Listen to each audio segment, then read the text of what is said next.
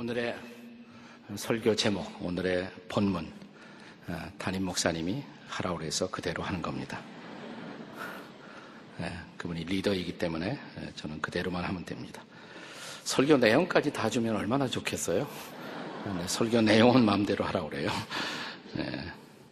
하나됨을 지키라. 20세기, 지나간 세기에 우리가 살던 세상은 어, 공산주의와 자본주의의 양대 산맥으로 분열된 매우 단순하게 나누어진 세상을 살았습니다. 그러나 20세기 말년부터 소위 공산주의 국가들의 붕괴와 함께 우리는 새로운 세상, 하나된 세상을 섣불리 예측해 보기도 했습니다. 그러나 소위 21세기 포스트 모던 세상에 진입하면서 세상은 보다 복잡한 분열 양상을 경험하게 되었습니다. 이슬람권과 기독교권의 종교적 갈등, 경제 블록 형성으로 말미암은 경제 이익을 둘러싼 세계적인 아, 나라들의 지역들의 갈등, 중국의 부상과 함께 세계 패권의 새로운 갈등이 심화되고 있습니다. 우리가 한국 내만 보더라도 우리가 북쪽과 남쪽의 남북 아, 분열에서 동서의 지역 감정을 기반으로 한 분열, 심화된 경제 계층의 분열, 또 연령 계층을 근거로 한 노소의 이데올로기의 분열, 여야의 분열, 지나간 세계는 우리가 별로 경험하지 못했던 종교 갈등의 홍역을 앓기 시작했습니다. 교회 내부는 어떨까요? 우리가 교회 내부로 들여다보면 진보와 보수의 갈등은 오히려 더 예리해졌고 목회자와 평신조들의 갈등도 심각해지고 있습니다. 들려오는 소식에 의하면 당회마다 별로 편안한 당회가 없다는 소식입니다. 원로 목사와 담임 목사의 갈등, 더 나아가 담임 목사와 부목사의 분열이 우리를 부끄럽게 하고 있습니다. 도대체 원인이 뭘까요? 이것은 단순히 세상이 진보하는 과정에서 일어날 수밖에 없는 변화라는 말을 우리는 동의하지 않습니다. 저는 이 모든 분열의 배후, 바람직하지 못한 분열의 배후에는 치열한 분열의 영의 역사가 있다고 믿습니다. 그것이 바로 성경이 가르치는 교훈입니다. 우리가 하나님과 더불어 대적하는 싸우는 대적 사탄 마귀 우리가 마귀라는 말을 헬라어로는 diabolos 이렇게 말합니다. diabolos 두 개의 단어의 합성어인데요. dia라는 단어는 between 사이에 이런 뜻이고 bolos라는 단어는 ballo라는 단어에서부터 나왔는데 던진다는 뜻이에요. throw, 던진다. 사이로 던진다. 던져서 갈라놓는다. 이간시킨다. 그래서 마귀의 뜻은 참소자 혹은 이간자 뭐 이런 식으로 번역되고 있습니다. 자, 그렇다면 이런 참소와 분열의 영의 역사에 대한 성경적인 처방 그리고 성경적인 해답은 도대체 뭘까요? 오늘의 본문 에베소서 4장 1절은 그러므로 라는 접속사로 시작이 됩니다. 에베소서 1장에서부터 3장까지가 전반부라고 한다면 4장부터 6장까지가 후반부라고 할 수가 있어요. 그러니까 4장 1절은 에베소의 전반부와 후반부를 링크시키는 고리 역할을 하는 접속사입니다. 그러므로 에베소서 1장부터 3장까지는 소위 교회론을 다루고 있습니다. 교회란 무엇인가를 교리적으로 바울은 접근합니다. 창세전부터 그리스도 안에서 선택받은 백성들의 무리, 이 공동체는 유대인과 이방인의 경계선을 뛰어넘어서 모든 사람이 하나가 되는 공동체. 이것은 전에 경험하지 못했던 놀라운 비밀이다. 교회는 비밀이다. 이것을 에베소 1장부터 3장까지 바울은 다루고 있었던 것입니다. 자, 이제 이러한 교리에서부터 그러면 한 공동체를 이루어 한 몸의 한 지체를 이루는 하나님의 백성들은 실제적인 삶의 영역에서 어떻게 하나된 삶을 이루어갈 수가 있느냐. 이것이 바로 4장부터 6장까지의 내용입니다. 다시 말하면 교리에서 실천으로 나아가고 있는 것입니다. 자, 우리를 하나 되게 하신 하나님. 그렇다면 하나됨을 우리의 삶의 장에서 어떻게 실현하며 또 어떻게 하나 되어 하나님의 일을 교회를 통해서 감당할 수가 있을까요? 이것이 바로 4장부터 6장까지의 내용인 것입니다. 바울은 소아시아의 복음화를 위해서 전략적으로 가장 소중하게 여겼던 에베소 교회를 3년 동안 힘써 전도하면서 개척을 했습니다. 지금 바울이 에베소서란 편지를 쓰고 있었을 때 그는 로마의 감옥에 있었습니다. 그러나 꿈에도 잊을 수 없는 에베소 교회, 이 교회가 하나 될 때에만 비로소 아시아 전체에 강력한 복음의 영향을 끼칠 수 있다고 바울은 믿었습니다. 그래서 감옥에서 붓을 들어 편지를 씁니다. 자, 본문의 1절을 같이 읽겠습니다. 4장 1절 함께 같이 읽습니다. 시작. 그러므로 주 안에서 갇힌 내가 너희를 권하노니 너희가 부르심을 받은 일에 합당하게 행하여 너희는 교회 가운데로 부르심을 받았다고 한 몸에 한 지체가 되도록 부르심을 받았다고 그렇다면 거기에 합당하게 행하라고 오늘 본문의 키 아니 에베소서 전체에 가장 중요한 열쇠가 되는 구절은 바로 에베소서 4장 3절입니다. 같이 4장 3절을 함께 읽겠습니다. 시작. 평안에 매는 줄로 성령이 하나 되게 하신 것을 힘써 지키라. 하나 되게 하신 것을 힘써 지키라. 성령이 우리가 예수를 믿었을 때 이미 하나 되게 하셨다는 것이에요. 하나 되라는 말이 아니라 이미 하나 되게 하셨는데 그것을 지켜나가라. Keep the unity. 그 유니티를 계속해서 지켜라. 이렇게 말하는 것입니다. 자, 그렇다면 구체적으로 어떻게 해야 우리는 하나됨을 지켜 나갈 수가 있을까요? 첫째로 예수님의 성품을 학습해야 한다고 말합니다. 그리스도의 성품을 학습하십시오. 자, 2절의 말씀이죠. 본문 2절을 우리 다 같이 함께 읽습니다. 시작. 모든 겸손과 온유로 하고 오래 참으로 사랑 가운데 서로 용납하고 자, 여기 예수님께 속한 네 가지의 성품을 특별히 강조합니다. 어떤 성품이에요? 겸손, 온유, 오래 참음, 용납. 겸손과 온유가 하나의 짝을 이루고 있고 또 오래 참음과 용납이 하나의 짝을 이루고 있습니다. 자, 아름다운 하나된 교제를 이루어야 할 그리스도인들의 교제의 마당에서 이따금씩 사고가 생깁니다. 상처를 입습니다. 그래서 교제가 흔들립니다. 연합이 흔들립니다. 왜 그럴까요? 그 이유는 단순해요. 이 네 가지 성품과 관련돼 있어요. 우리 중에 누군가가 겸손하지 못했기 때문에, 우리 중에 누군가가 온유하지 못했기 때문에, 우리 중에 누군가가 오래 참지 못했기 때문에, 우리 서로가 서로를 있는 그대로 용납할 수 없었기 때문에 이 교제가 상처를 입는 것입니다. 자, 첫 번째 짝은 겸손과 온유입니다. 겸손이 뭘까요? 아주 단순하게 쉽게 정의한다면 자신을 낮추는 것입니다. 자신의 몸을 낮추는 태도. 이것이 바로 겸손이죠. 온유가 뭡니까? 온유는 유약함이 아닙니다. 온유 그러면 단어의 뉘앙스가 아주 약한 사람. 여러분, 구약을 읽어보시면 모세는 매우 강력한 지도자입니다. 아주 강한 지도자죠. 근데 성경은 모세에 대해서 그가 이 지상에서 가장 온유한 사람이다 이렇게 말하거든요. 그러니까 온유가 약하다는 그런 이미지가 아닙니다. 우리가 온유라는 이 성경에 쓰여진 단어를 다시 풀어서 말한다면 그것은 자기 안에 일어나는 감정을 통제할 수 있는 힘, emotion under control. 우리의 감정을 통제할 수 있는 힘, 그것이 바로 온유라고 말합니다. 예수님은 자신을 소개할 때마다 이렇게 말씀하십니다. 나는 마음이 온유하고 겸손하니. 예수님의 성품이에요. 우리가 바로 그런 온유하고 겸손한 성품이 있다면 하나 되지 못할 것이 아무것도 없다. 우리의 모든 불일치를 극복할 수 있다. 이렇게 바울은 가르치는 것입니다. 한 걸음 더 나아서 필요한 성품은 오래 참음의 성품, 인내의 성품입니다. 어떤 교인이 어느 날 목사님을 찾아왔대요. 그리고 목사님이 목사님 저를 위해 기도 좀 해주세요. 뭘요? 제가 너무너무 인내심이 없어요. 제가 인내심을 갖도록 기도해 주세요. 아, 기도하죠, 뭐.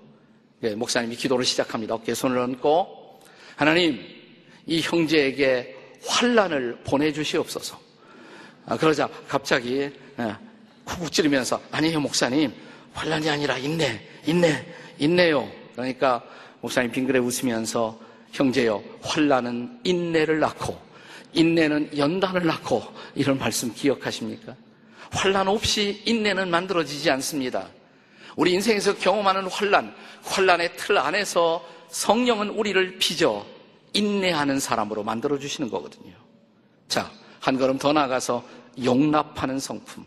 예수님이 이 땅에 계실 때 상대가 누구이든 모든 사람들을 목자 없는 양태처럼 불쌍히 여기고 있는 모습 그대로 받아주셨습니다.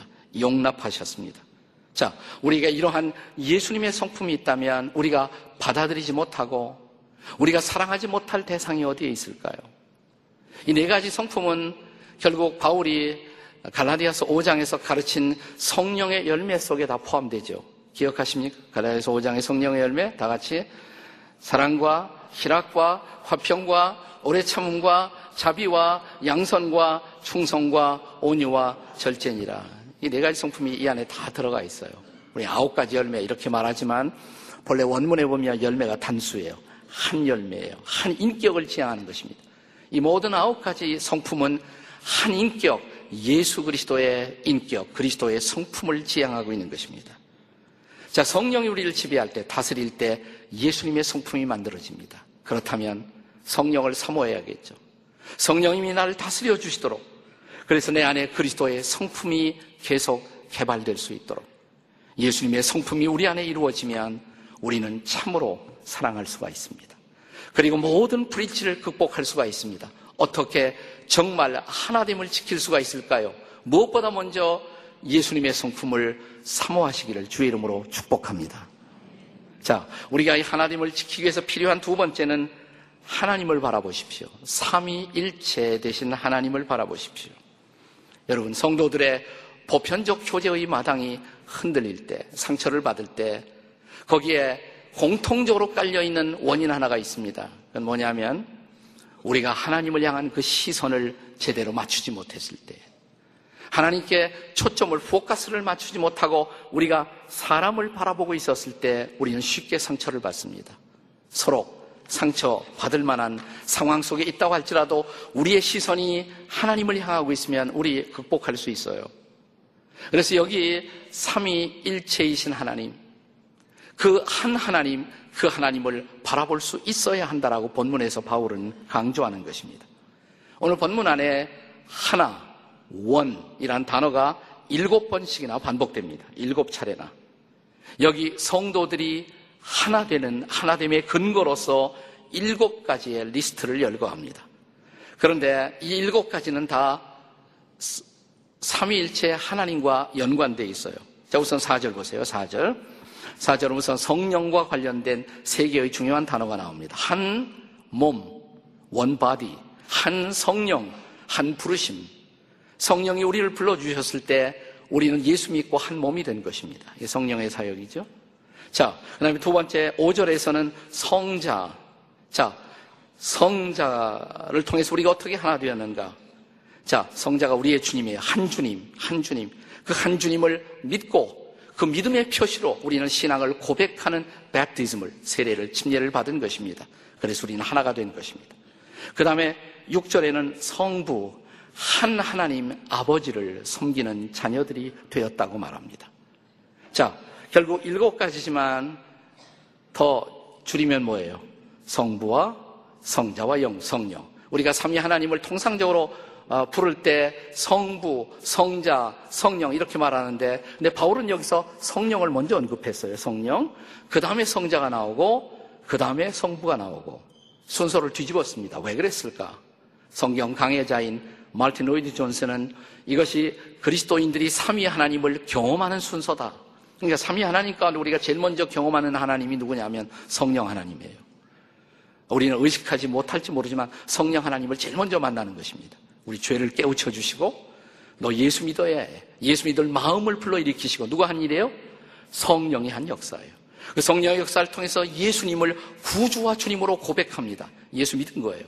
또 예수님을 믿게 된 순간 우리는 하나님을 뭐예요?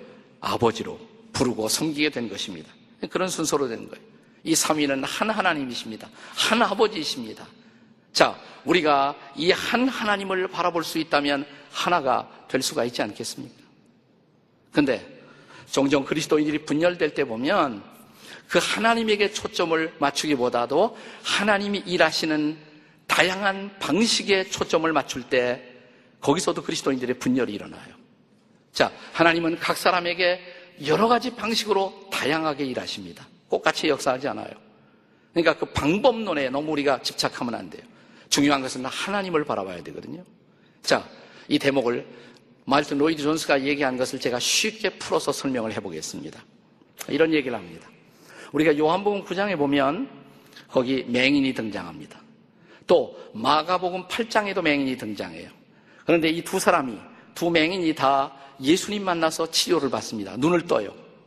근데 치유하는 방식이 달라요. 자, 요한복음 9장에서는 날 때부터 맹인된 사람이 예수님을 만났을 때 어떻게 합니까? 눈에다가 진흙을 바르셨어요. 진흙을. 그 다음에 뭐예요? 자, 실로암 못에 가서 씻으라. 씻었어요. 눈이 밝아졌습니다. 치유를 경험한 거예요. 그런데 마가복음 8장의 맹인은 자, 예수님이 다가오셔서 진흙이 아니라 침을 뱉으셨어요. 그리고 침을 바르십니다. 뭐가 보이니? 어, 희미하게 뭐가 보이네요. 나무 같은 것이. 그러니까 한 번 더 만져주셨어요. 그리고 다시 봐라. 아, 보이네요. 눈을 떴어요. 자, 어느 날 이 두 맹인이 서로 만나는 광경을 한번 연상해 보세요. 두 사람이 딱 만났습니다. 그리고 이제 각자 간증을 하는 거예요. 자, 날 때부터 맹인된 사람이 먼저 얘기합니다. 내가 메시아라고 하는 분을 만나는데 그분이 말이야 진흙을 찰흙을 갖다 내 눈에 붙여주셨어. 메시아임에 틀림이 없어. 그러니까 옆에 있던 사람이 아니야 아니야. 그건 메시아 절대로 아니야. 내게 찾아왔던 메시아는 절대로 진흙 같은 건 안 만지셔. 그분은 침을 갖다 이렇게 발라주셨어. 그분이 메시아야. 아니야. 나는 분명히 그분이 진흙을 만지셨다고. 그리고 나는 실로 한목까지 갔다고. 아니라니까. 그분은 그렇게까지 번거롭게 할 필요가 없어. 침 딱 바르니까 눈이 보이기 시작했어. 그래서 두 사람이 싸우기 시작합니다. 그래서 이제 두 개의 교파가 생깁니다. 하나는 대한예수교 장로의 진흙교단, 또 하나는 대한 기독교 장로의 침뱉음 교단. 그래서 교파가 생기는 거예요. 여러분, 그건 다 비본질적인 것이에요. 하나님은 어떤 수단, 다양한 방법을 사용할 수 있단 말이죠. 중요한 것은 뭐예요? 하나님이 나를 타치하셨다. 이게 중요한 거거든요. 거기 초점을 맞추면 돼요. 진흙이냐, 아니면 침이냐. 이건 비본질적인 것이에요. 여러분, 웃습니까? 네. 방언 안 받으면 절대로 당신은 크리스천이 아니라고 주장하는 사람이 있어요. 성경은 그렇게 말하지 않아요. 다 방언을 말하는 자겠느냐? 뭐 성경대로 하면 어떤 사람은 방언을 통해서 성령을 체험하고 어떤 사람은 다른 방법으로 성령을 체험하고 근데 그거 가지고 싸우잖아요. 네. 나눠지잖아요. 이렇게 신앙생활에는 비본질적인 것들이 많아요. 이 비본질적인 것을 가지고 흥분하다가 우리는 일치를 잃어버리는 것입니다. 진정한 일치를 잃어버리는 것이에요. 사랑하는 여러분, 저는 지난 연말부터 참 마음속에 감사한 마음이 있습니다. 우리 교회가 리더십을 교체하는 이러한 매우 중요한 이런 시간을 지나면서 너무 행복하게 하나님의 놀라운 은혜를 경험하면서 우리가 아름답게 시간들을 보내고 있습니다. 저는 요즘 그냥 기도만 하면 너무 감사해요. 그런데 여러분, 이 사탄 마귀는 간교한 자입니다. 마귀는 끊임없이 틈을 타고 있습니다. 여러분, 사탄이 세상의 모든 교회를 건드려도 절대로 지구촌 교회는 건드리지 않, 않, 않을 것이다. 이렇게 믿습니까, 여러분? 믿어요? 아멘 하는 순간 사탄의 공격이 시작돼요. 이 마귀는 질투를 잘합니다. 지구촌 교회 한번 해보자. 마귀는 틈을 타기 시작해요. 그래서 사소한 것, 아무것도 아닌 것 가지고 틈을 낼 수가 있어요. 원로 목사와 담임 목사 사이에 우리 원로 목사님이 이랬어요. 또 담임 목사님한테 가서 원로 목사가 이러더래요. 그런 사소한 일에부터 시작이 되는 거예요. 여러분, 교회 주인은 하나님이십니다. 원로 목사가 뭐 중요해요? 담임 목사가 뭐가 중요합니까? 여러분, 우리 교회의 주인은 하나님인 것을 믿으십니까? 우리가 만약 시선을 하나님께만 맞출 수 있다면, 하나님만 바라본다면 그게 중요하죠. 우리 모든 교우들이 깨어서 기도함으로 하나님을 바라볼 수 있다면 하나님은 우리를 하나 되게 하실 것입니다. 그러나 우리가 하나님에게서 시선을 떼는 순간, 방심하는 순간 우리는 사탄의 공격의 대상이 될 수 있다는 거 방심하지 마십시다. 결코 방심하지 마십시다. 우리도 다 연약한 인간입니다. 지구촌 교회도 예외가 아닙니다. 언제라도 사탄이 우리를 공격할 수가 있어요. 나는 지구촌의 모든 공동체에 속한 지체들이 진심으로 살아계신 하나님을 바라보며 그 하나님께 초점을 맞추고 그 하나님이 주인 되심을 선포하는 교회, 이런 교회로 계속 나아갈 수 있기를 주의 이름으로 축복합니다. 하나님만 바라보십시다. 옆에 분들에게 제발 하나님만 바라보세요. 네. 우리가 어떻게 하나님을 지키면서 우리 공동체가 놀라우신 하나님의 사역을 감당할 수 있을까요? 세 번째로 할 수 있는 일을 속히 하세요. 평화를 위해서 할 수 있는 평화의 노력. 우리 공동체가 좀 더 평화로워지고 우리 공동체가 하나님의 놀라운 은혜 속에서 하나님의 사역을 감당하는 공동체가 되기 위해서 내 몫에 해야 할 나의 노력, 나의 평화의 노력을 다하라 이 말입니다. 자, 본문 3절에 보시면 성령이 하나 되게 하신 것을 그 다음에 뭐라고 그랬어요? 힘써 지키라 그랬어요. 힘써 지키라. 힘써 그러니까 용을 써서 뭐 이런 이미지를 연상할 수가 있습니다. 제가 원문에 보니까 그런 뜻이 아니더라고요. 그래서 힘써라는 단어의 본래의 뜻은 뭐냐면 신속하게 해야 할 것을 찾아서 구체적으로 뭔가를 하라 이런 뜻이에요. 스피우드어라는 히라보 단어가 여기 쓰여져 있는데 그게 무슨 뜻이냐면 신속하게 하라. 영어로 make haste, quickly, 빨리 뭔가를 하라 말이에요. 뭔가 네가 할 수 있는 일 작은 일이라도 찾아서 하라. 여러분 공동체를 무너지게 하는 거 큰 일이 아니에요. 사소한 일에서 시작돼. 사소한 일이 평화를 깨는 것입니다. 그러면 반대로 사소한 일이 공동체를 세워요. 사소한 노력, 적은 것이지만 내가 할 수 있는 평화의 노력이 있어요. 자, 저는 그 평화의 노력 가운데 가장 중요한 것이 뭐냐면 이미 우리가 말씀한 생각해 보았던 그리스도의 성품에 근거한 일들, 겸손한 일, 겸허하게 하는 작은 일. 저는 겸손의 가장 중요한 것은 자기를 내려놓는 거라고 생각해요. 자기를 내려놓는 거. 평화가 깨질 때 왜 그러냐? 한 사람이 스타 되려고 하기 때문에. 한 사람이. 우리 모두가 자기를 내려놓고 참으로 주님만을 높인다면 우리가 잘 하나가 될 수가 있죠. 제가 작년으로 이 풀타임으로 목회 사역을 시작한 지가 한 40년이 돼요. 성역 40년을 지냈는데 이 40년의 세월 가운데서 가장 보람 있는 사역이 뭐냐? 제가 어, 여러 번 그 사실을 언급했습니다. 뭐 여러 가지 있지만 그 중에 하나로 제가 미국에서 이민 목회하면서 시작했던 코스타 사역, 우리 유학생들을 돕기 위한 사역이 참 보람 있었던 사역으로 기억이 됩니다. 1986년에 시작을 했는데요. 그 시작한 동기는 단순했어요. 지금은 미국에도 이민교회들이 상당히 성장하고 잘하고 있습니다. 나 80년대만 해도 그렇게 이민교회들이 활발하지 못했어요. 더군다나 그 대학교 캠퍼스가 있는 지역에는 교회가 없거나 교회가 있어도 하도 제대로 역할을 하지 못하는 그런 교회들이 있었어요.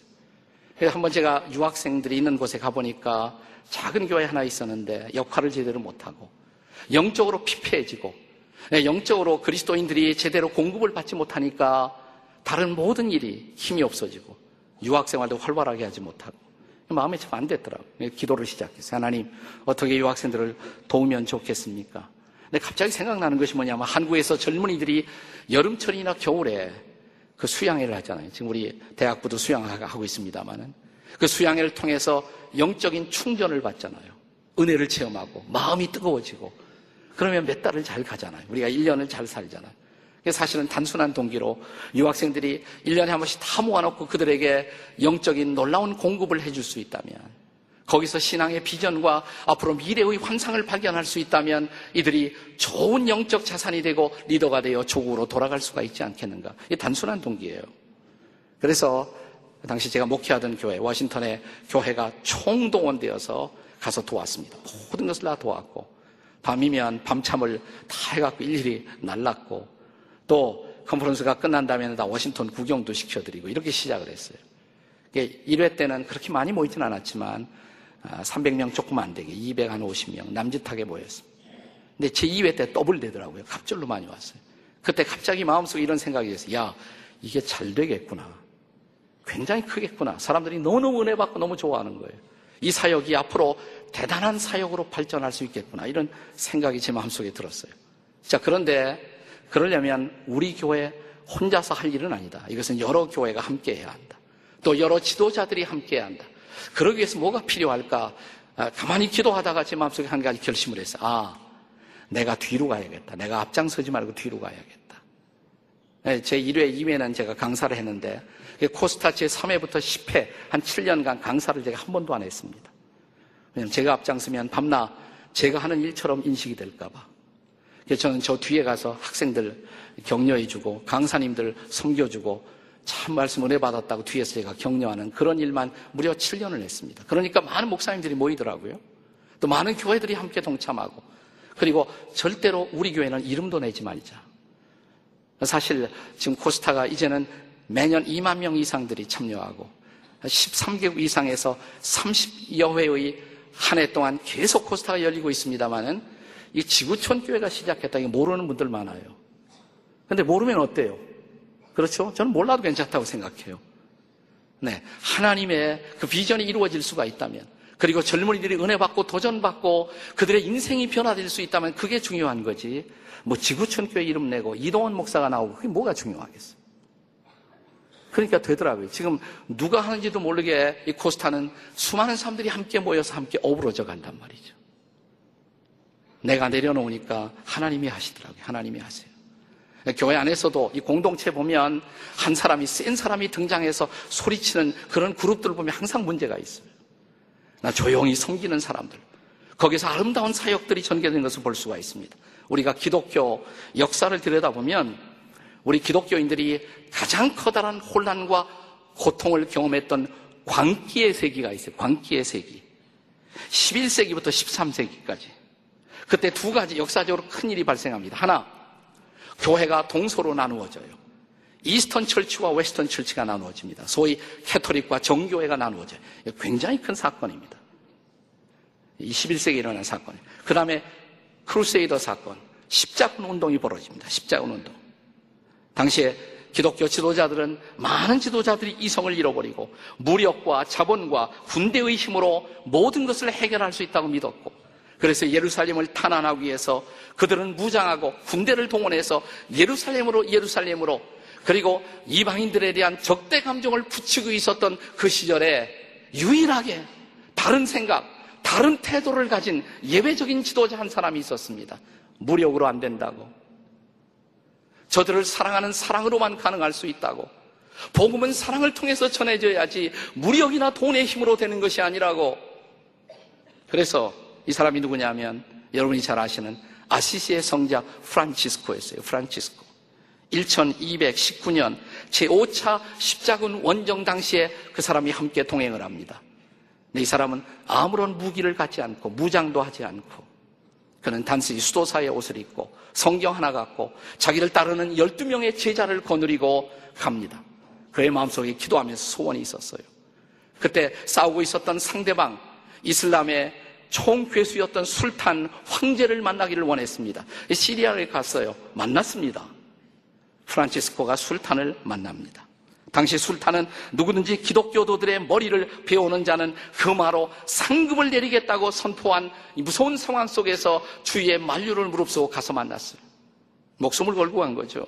네. 그런데 이 술탄이 그렇다고 해서 뭐 프란치스코의 전도를 받아서 크리스천이 된 것은 아니었지만 그는 이 프란치스코라는 그리스도의 제자에게 깊은 인상을 받습니다. 그의 겸손, 그의 온유, 그의 사랑, 그의 기도에서 깊은 인상을 받습니다. 그래서 오히려 그를 융숭하게 대접합니다. 주변 사람들에게 프란치스코와 그 일행들이 가는 길을 결코 말리지 말라고. 그래서 그는 그 무시무시한 시대의 신변의 안전을 보장받고 복음을 전하면서 집으로 돌아옵니다. 십자군 시대 이후에 유일하게 복음의 열매가 있었던 것은 이 프란치스칸 형제들이 밟고 지나간 땅, 시리아, 이집트 이런 곳에 복음의 열매가 있었다고 역사는 증거합니다. 그렇습니다. 전쟁과 무력과 돈 대신에 복음을 가지고 그리스도의 사랑과 기도와 평화를 가지고 엎드렸던 프란치스코.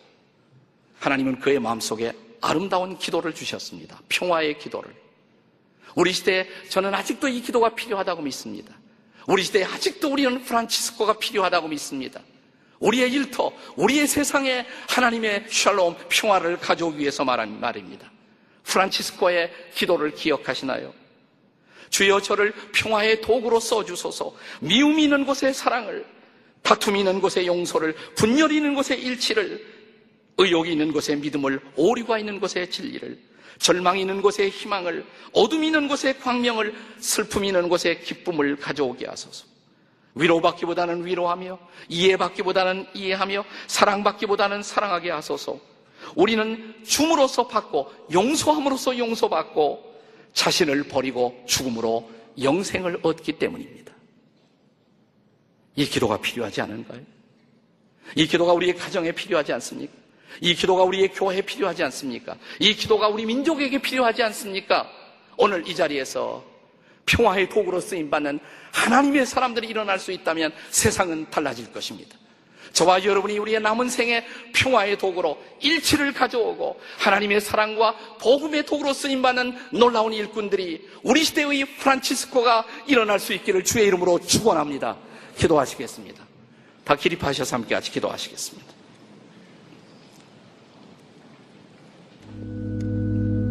사랑의 주님, 주님은 평화이십니다. 여기 불안한 마음들이 있습니다. 염려로 들끓는 마음들이 있습니다.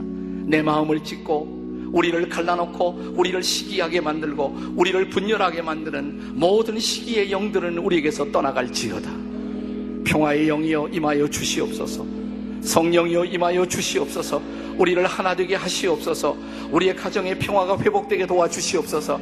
우리의 일터의 평화가 회복되게 도와주시옵소서. 한국 교회가 평화를 회복하게 도와주시옵소서. 우리 민족 남과 북사의 벽도 무너지게 도와주시옵소서. 동서의 벽도 무너지게 도와주시옵소서. 이 땅에 하나님의 샬롬이 임하게 도와주시옵소서. 예수님의 이름으로 기도드립니다. 아멘.